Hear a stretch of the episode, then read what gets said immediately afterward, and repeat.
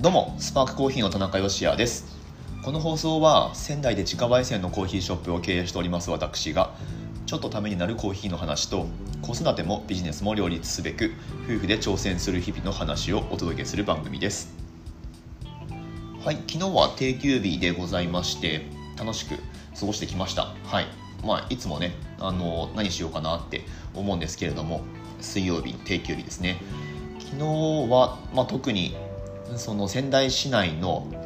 知り合いのお店だったりとかあとは行きたいなって思ってたお店だったりとかに行きまくった日でしたね。はい。やっぱりいいですね。うん。なんか人と会って喋るっていう。本当にね2021年はあんまりそういうことをしなかったのでそこはうん。まあ状況的にちょっと難しかったっていうのももちろんありますけれどもやっぱりそういうところからうん。なんかインスピレーションがあったりとかするのであのとてもいい過ごし方ができたんじゃないかなと思ってます。まあ、どこに行ったかとかっていうのはスパークコーヒーの方のインスタのストーリーズに上がってますんでよかったら気になる方は見られてみてください。はい、見られてみてください。えっ、ー、とそうだなまあその中でもあのじゃあ1店舗だけ1店舗っていうか、うん、1個だけ行ったところを紹介するとすればこれはストーリーに上げてないんだけどあの宮城県内のローカルのスーパーで氏家スーパーってあるんですよ。うん宮城県済みの方だったらね聞いたことある方行ってる方いらっしゃると思うんですけれどもはい氏家スーパーってあるんですがその小田原店っていうところがありまして割と仙台駅からもね近くにあるんですけれどもそこのお惣菜がなんか全国のお弁当お惣菜なんちゃらグランプリで一番いい賞を取りましたみたいなまあよくある金賞受賞ってやつですよ、うん、なんかね金賞唐揚げとかに関しては金賞っていう称号を持ってるお店がいっぱいあってなんかそのなんだろうグランプリ自体もたくさんあって金賞ばっかりみたいな、えー、そういう事態になってるみたいですけれどもまあまあともあれなんかこう品評会に出してに評価されないことにはそもそもでも金賞とかってつかないわけで、うん、なんていうかちょっと気になるんですよねやっぱり。でその情報を知ったのがなんかねツイッター見てたら流れてきたんですよね。氏家スーパーの小田原店の考案したお惣菜でなんかレンコンと何かの食べたのに表現できないっていうあれ何て言えばいいんだろうサラダなんですけどはい。でまあそれがなんかその賞を取ったみたいな情報がツイッターで流れてきたんですよねあれどういうわけか。うん。でへえあなんかそういうことやってんだっていう。でそういう地場でやってるスーパーって結構僕ら夫婦は好きなんですよ、うん。まあ、声優とかあとはなんだろう東北だったらヨークベニマルとかってあるんですけれどもそういう、まあ、チェーンの、えーと、全国規模でやってるスーパーですね、まあ、イオンとか、うん。まあ、よく使うのはどうしてもそういうところになりがちですけれどもたまにそういう地場のスーパーに行くとやっぱりなんか独自の仕入れルートを持ってるんですよね、うん、なのでいろんなこう食材がパッケージ商品であっても全然見たことないのがあったりとかしてそういうところでテンション上がったりするんですが。はい、なのでツイッターでその氏家スーパーがそういう取り組みやってるっていうのを見てちょっとおって思ってはいたんですよね、うん、ツイッターで見つけた時点で妻にシェアしてあこういうのあるらしいよみたいな感じだったんですがその翌日になんかあのニュース見てたらニュースサイト見てたら宮城県内版のところになんかそういうのが上がってて記事として上がってたんですね。おおんか紹介されてるみたいな、うん、河北新報だったのかな？わかんないけど。はい。でちょっとやっぱ気になるわけですよ。なので気になったらもう行ってみようということになって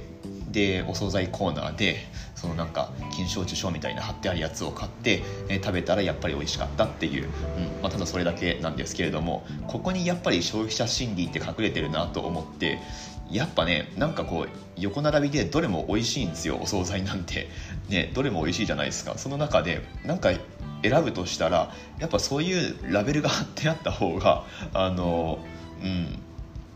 手を取りやすいっていうかっていうのはやっぱりあるなと思って。でまあそれ僕らに当てはめてみるとコーヒー競技会でなんかこうチャンピオンになるとかっていう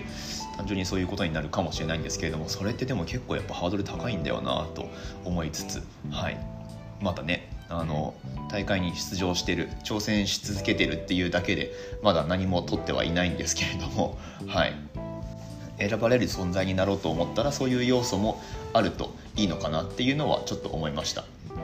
まあ、もちろんコーヒー競技会への挑戦っていうのはそういうマーケティング的な側面でもって出場してるっていうわけでは全然ないですけどね。もちろんそれは本当に結果としてついてくるものなので、はい、競技会に出場する理由については何回か前の放送でお話ししましたけれどもまあそんな感じですね。引き続き私たちは私たちらしく頑張っていこうと思います。はい。まあ、とにかく昨日だいぶいい感じにお休み過ごせたので今日からまた1週間頑張っていこうと思いますけれども今日お話しする内容がですねうんと、今お店の中にいるんですよ。でお店をパッと見渡してみてコーヒー関係の機械っていうのがやっぱりお店の中には点在してるわけですね。で今日はそれらのお値段についてをお話ししてみようと思います、まあ、つまりコーヒーショップっていくらあればできるんですかっていうお話をまあ本当さらっとしてみようと思いますのでよかったら最後までお付き合いください。本日は1月20日木曜日の放送です。はいということで今日もよろしくお願いします。そうそうコーヒー屋さんのお値段皆さんどうですか？気になりますか？はい。まあ、どういう規模感でやるかっていうことにもよると思うんですけれども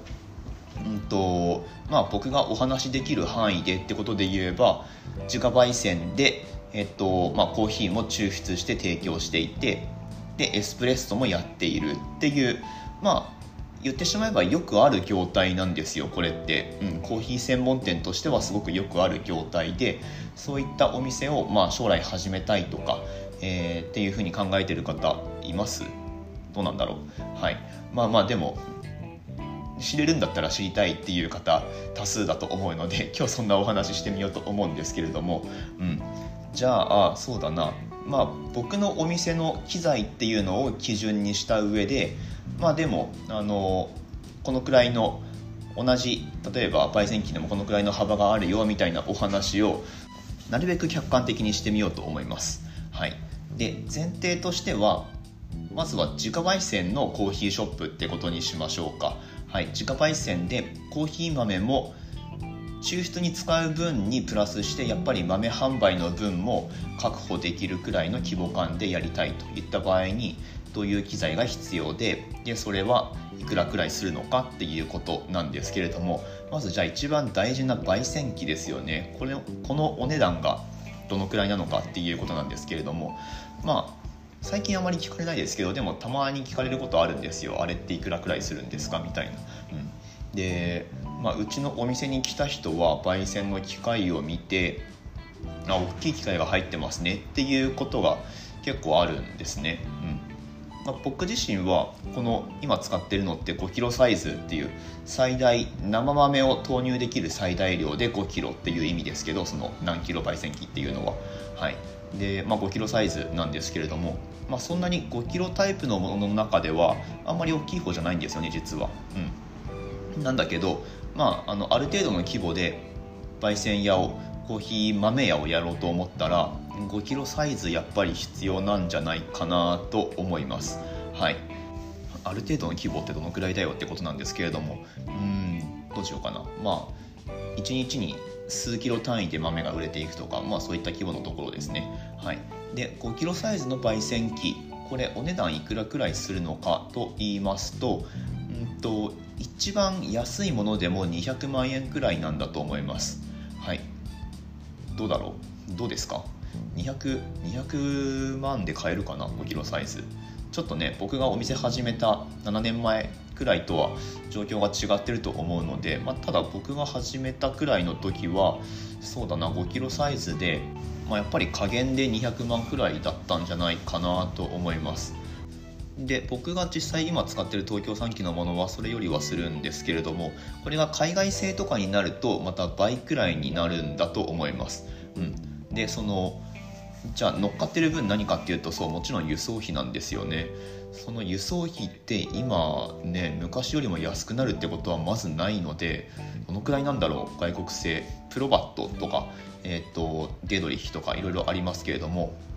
実際僕は実際のところの価格を知らないんですよね、うん、言っといてなんですけどはい。なので、まあ、僕が購入したものから推測することしかできないんですけれどもどうなんでしょう？500万くらいが相場じゃないですかね。外国製で5キロサイズというと。はい。でそれよりもちっちゃいサイズでいいと、うん、で主にはそのお店で時点で消費する分を賄えればよくってコーヒー豆販売はちょっとプラスアルファくらいでやりたいっていう場合だと、まあ、1キロサイズとかあとは細かく 800g サイズとかってあるのかな、うん、多分その辺りのサイズ感になってくるんだと思います、でその辺だと多分100万切る価格で販売されてることってあると思うのでまあでも大体そのくらいですね。はい。どんどんいきましょう。焙煎機が決まったらあとは、うんと、次に問題になるのはエスプレッソマシンですね。はい。エスプレッソマシンはうちではラ・マルゾッコ社のものを使っています。はい。これはまイタリアのメーカーですけれども大体そのエスプレッソマシンもサイズというか、うん、コーヒー焙煎機だったらその何キロサイズっていうのありますけれどもエスプレッソマシンにもサイズみたいなものがあってでそれはどこで判断するかっていうとグループの数なんですよ。グループって何ですかっていうことなんですけれどもエスプレッソの抽出口のことですね、うん、お湯が出てくるところが何箇所あるかっていうことになります。はい。それでエスプレッソマシンのサイズが決まってくるんですよ。もっと言うと横幅ですね、うん、グループっていうその抽出口が増えれば増えるほどこう横幅が広くなるのでそれでマシンってどんどん大きくなるんですけれども。はい。でうちだと2連タイプっていう2グループタイプのものを使っています、うん、それで結構必要十分な感じですね。ある程度こう1日に、まあ、何十杯とかその程度であれば2グループで OK だと思います。1日100杯超えてくるようだと3グループまあ必要なのかなと経験上思うんですけれども、まあ、それ以下なのであれば2グループで全然大丈夫だと思います。はい。でマルゾッコ社のその2連タイプで2グループタイプでお値段どのくらいかっていうとこれ機種にもよるんですけれどもだいたい300万円くらいじゃないでしょうかね。あれ焙煎機より高いじゃないかっていう。うんそうなんですよ。エスプレッソマシンってねめっちゃ高いんです。ただ、まあ、アルゾッコだとやっぱそのブランドが乗っかってるのでその分ちょっとお値段しちゃってるっていうのは実際問題あるんだと思います。うん。あでも300万言い過ぎかな。あの結構モデルによってやっぱ違ってて2グループタイプででもなんだかんだで300万だよなやっぱり。うん。やっぱそのくらいですね。はい。一番こう何て言うかエントリーモデルってわけでもないけどリネアっていうモデルだと若干お安くはなるんでしょうけどまあそれでも200何十万かっていう世界だと思うのでうん。まあ大体そのくらいですね。なので焙煎機とエスプレッソマシンで500万円以上っていうことになります。はい。でエスプレッソマシンに関してもそのあんまりメインでやらないんだけどまあでもあるといいよねぐらいな場合だと一連タイプっていうのが存在します。抽出口が1つしかないものですね。はい。まあ、ただ抽出口が1つしかないとしてもエスプレッソってその抽出口にはめるポルタフィルターっていうパーツパーツというかうん、ところがあるんですけれどもそこからエスプレッソが滴り落ちる時に二股に分かれるんですよ。で二股に分かれた片方がシングルショットのエスプレッソってことになるのでなのでメニューの組み立て方によっては1回の抽出動作で2杯分作ることができるんですね。なので、まあ、そういうメニュー構成にしたりとか一連でもこう2杯ずつ入ったりしてもうまくさばけるようなオペレーションを組み上げれば一連のマシンでも全然カフェで使ったりすることはありますし実際そういうふうに運用されてるお店さんもあります。はい、一連のえっ、ー、とマルゾッコで出してるリネアミニとかだとどのくらいだろ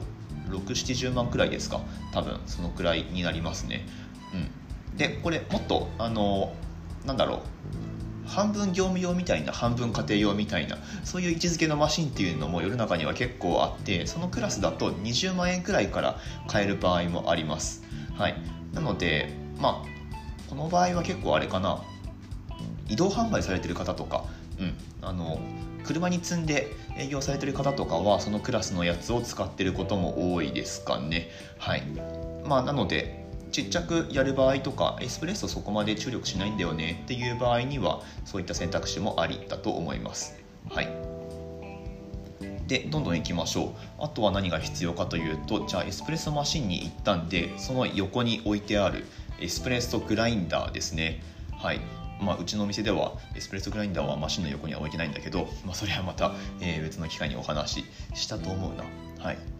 まあそれはいいんですが、えっと、エスプレッソ専用のグラインダーっていうのが必要になるんですよ、うん、で後でお話しするフィルターコーヒー用のグラインダーじゃダメなんですか？っていうことなんですけれども、うん、ダメな場合が多いですね。はい。なのでエスプレッソにはエスプレッソ専用の細かく引けてでしかもその細かいレンジの中で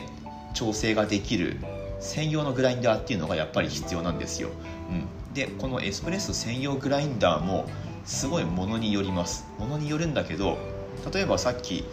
僕が紹介したマルゾッコの2グループタイプのものと組み合わせた時になんかこう使い勝手のいいもので言ったらやっぱり予算的には40万とかそのくらいのクラスのものが必要になってくるんだと思います。はい。まあこれ1日何杯こうマックス出したいかとかっていうのにも関わってくるんですけれども結局性能がいいグラインダーだと引くの早いんですよ。そうそうそう。結構それが大きいですね。うん。まあもちろんその、えー、調整の幅があるっていうのとあとは引いた粒の状態がいいっていう。で抽出された結果がすごくいいとかあとはそう細かく引くので周りに飛び散らないような仕組みにちゃんとなってるとかまあちょっと見るべきポイントいっぱいあるんですけれどもエスプレッソグラインダーの予算としては、まあ、うちぐらいの規模感でやるんであれば、えー、4 5 0万っていうところになります、はい。まあ、たださっきの一連とかに対応させる場合はやっぱりこの限りではないですね。10万円くらいでもエスプレッソ用で引けるグラインダーってあると思うので10万円言い過ぎかな。まあ15万もあればうん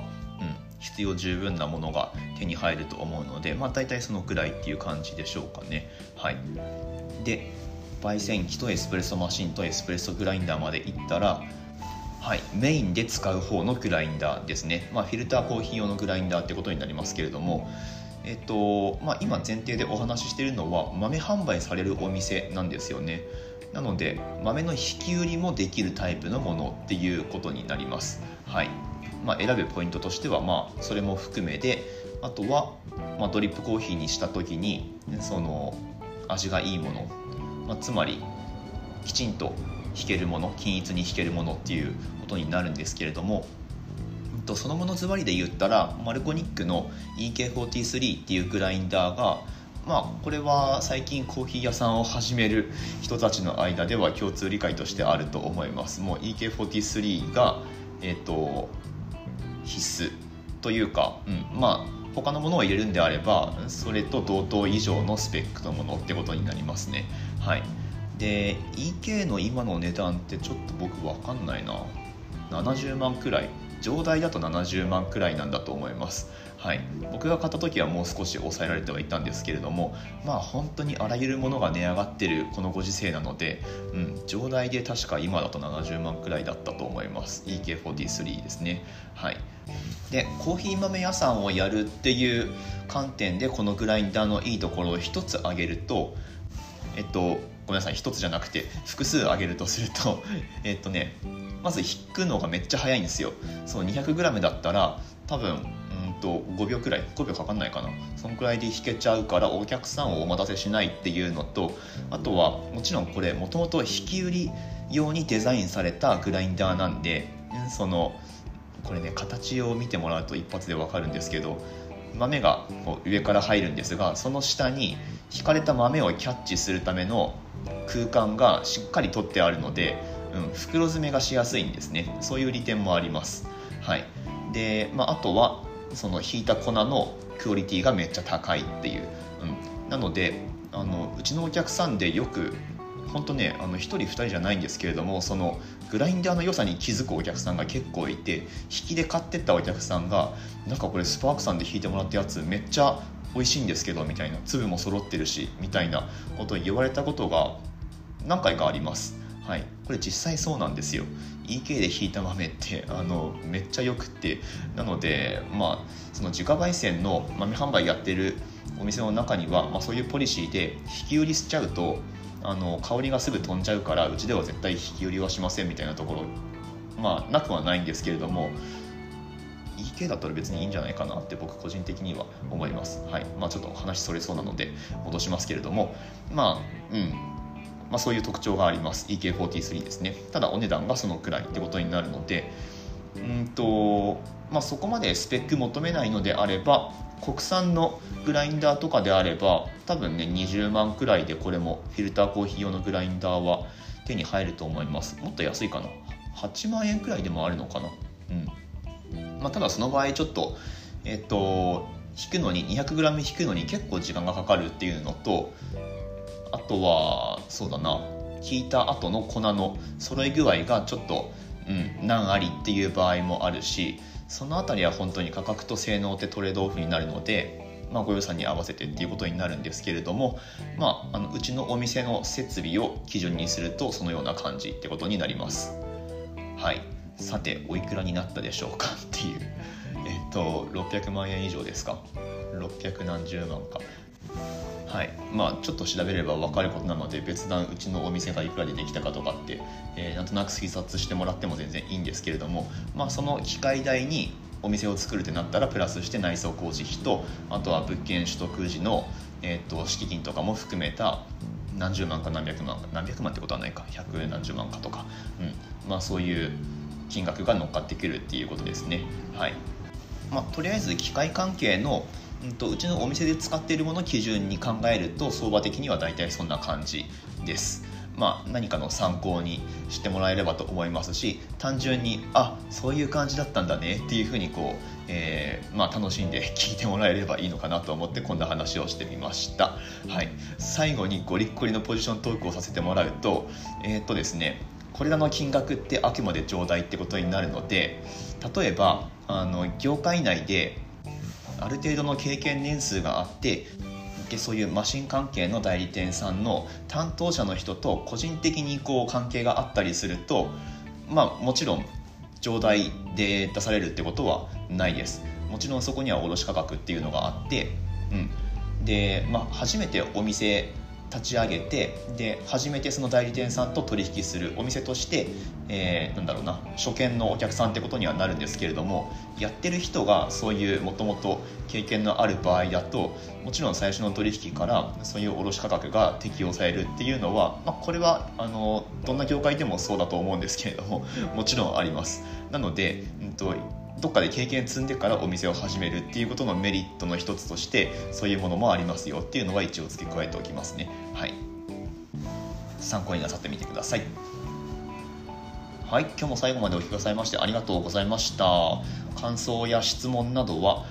スタンド FM であればコメントができますし、ポッドキャストであれば Twitter で僕メンションしてもらって何かつぶやいてもらうでも OK です。なるべく番組内で拾ってお返事していこうと思っております。はい、スパークコーヒーのオンラインストアは楽天市場に出店しておりまして本日20日はゼロのつく日ということでエントリーしてお買い物するとちょっとポイントが多めにつきますよという日になってます。はいしれっとコーヒー豆